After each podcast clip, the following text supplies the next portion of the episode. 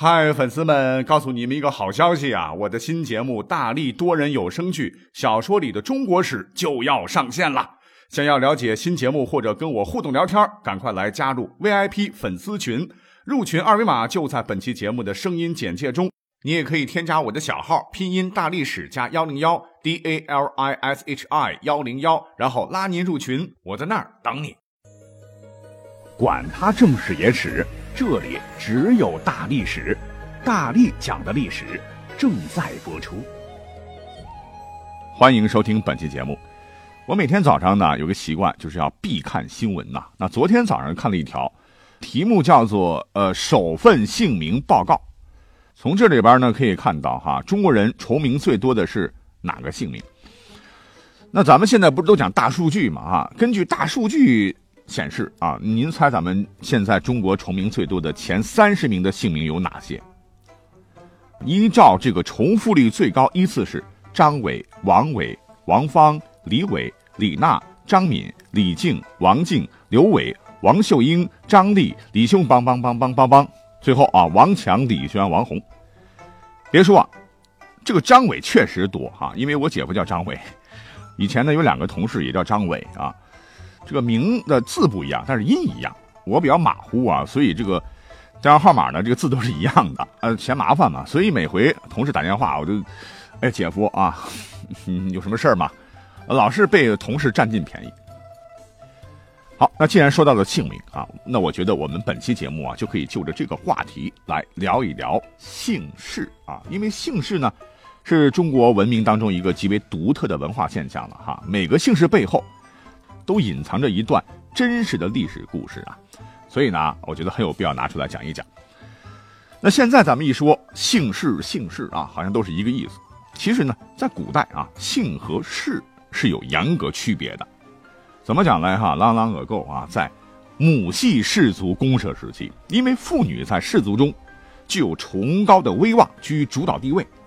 那当时人类对于自身的生理现象还没有足够的了解哈，没有把两性关系与繁衍后代联系起来，所以孩子们是只知其母不知其父。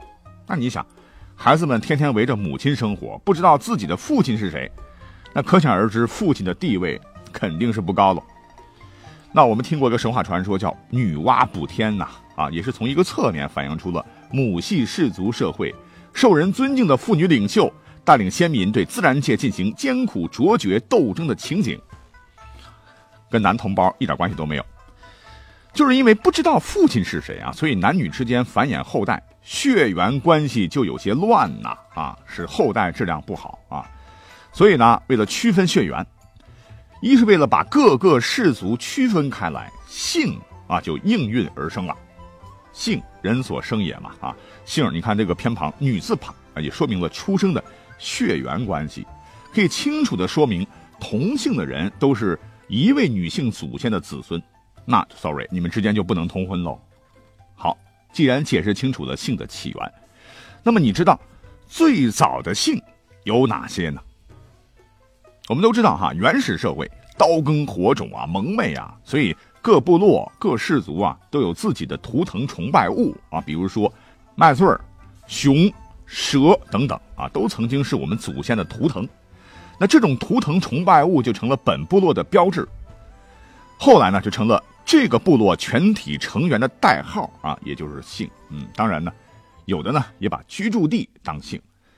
由于古代氏族部落的数量很少嘛，那时候哈，所以呢，纯正的远古时代留下来的姓是很少的。那有专家根据春秋整理出来的古姓啊，大概有这么二十多个，有龟，一条河流的名字了哈，女字旁一个为了谁的谁，巳啊女字旁一个以为的以，还有子姬啊像武王姬发，封嬴像秦武王嬴嬴荡啊，自己的己任我行的任，吉祥的吉，谦草字头，底下呢是。做梦中彩票中了一千万的千啊，还有曹操的曹，祁连山的祁，云啊女字旁一个云彩的云，姜姜子牙的姜啊，董董明珠的董，偃旗息鼓的偃，还有归亚雷的归哈曼是曼谷的曼，还有芈芈月的芈咩羊叫的意思，还有魁啊，左耳旁一个鬼，原来是北方少数民族的姓了啊，油漆的漆，允允许的允等等，二十二个姓。你看啊，这些姓当中近半数都是女字旁啊，所以呢，也印证了刚才说的姓可能产生在母系氏族社会这个观点。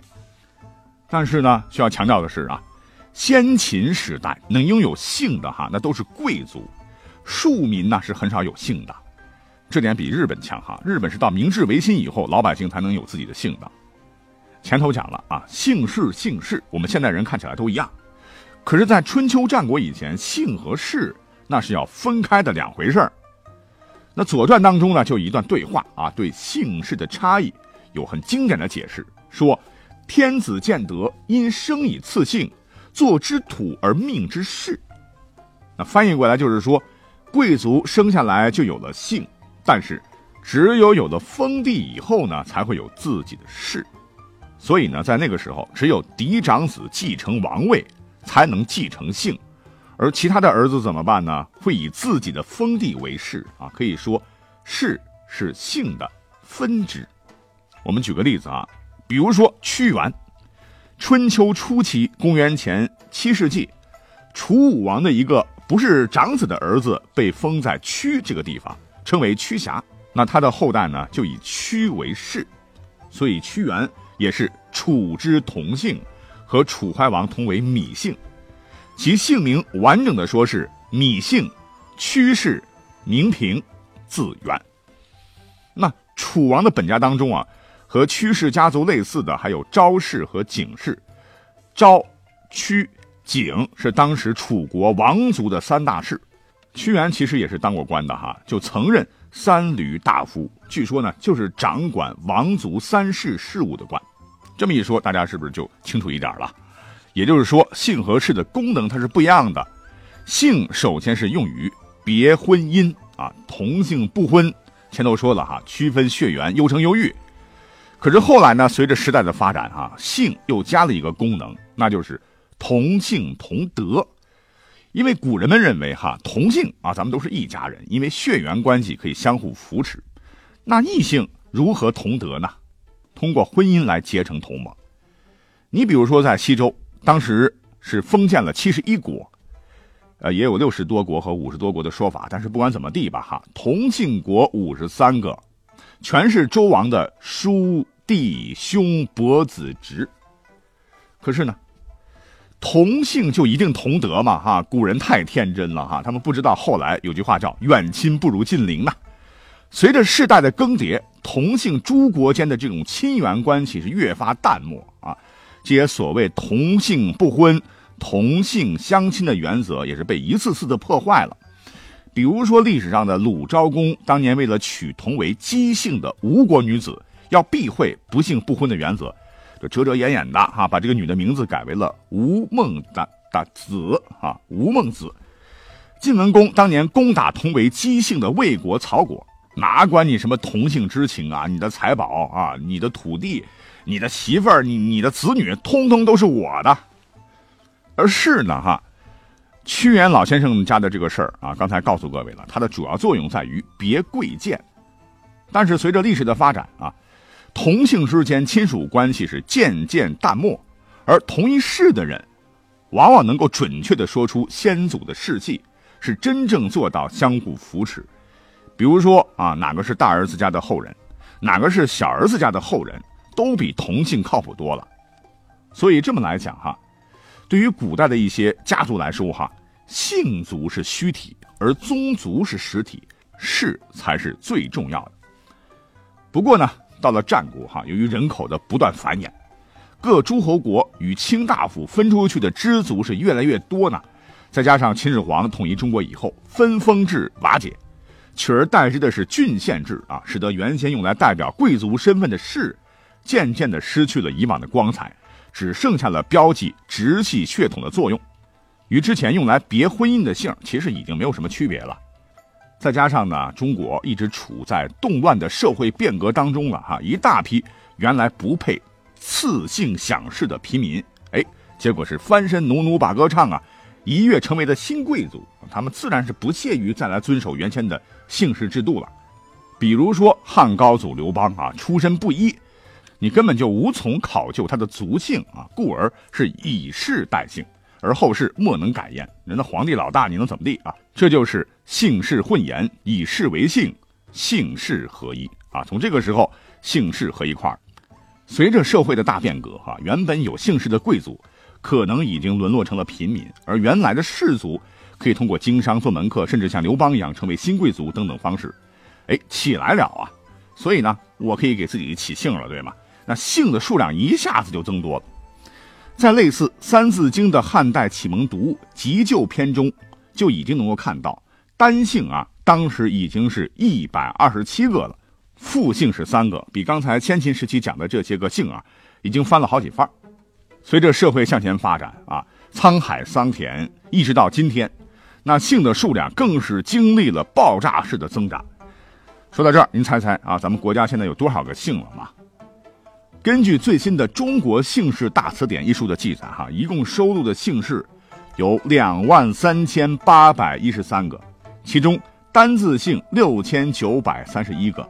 复姓和双字姓九千零一十二个，三字姓四千八百五十个，四字姓啊两千二百七十六个，五字姓五百四十一个，六字姓一百四十二个，七字姓三十九个，八字姓十四个，九字姓七个，十字姓一个。笔画最少的姓为一笔，笔画最多的姓为三十笔。但是中国人最常用的还是李、王、张、刘、陈、杨等等常见的姓氏。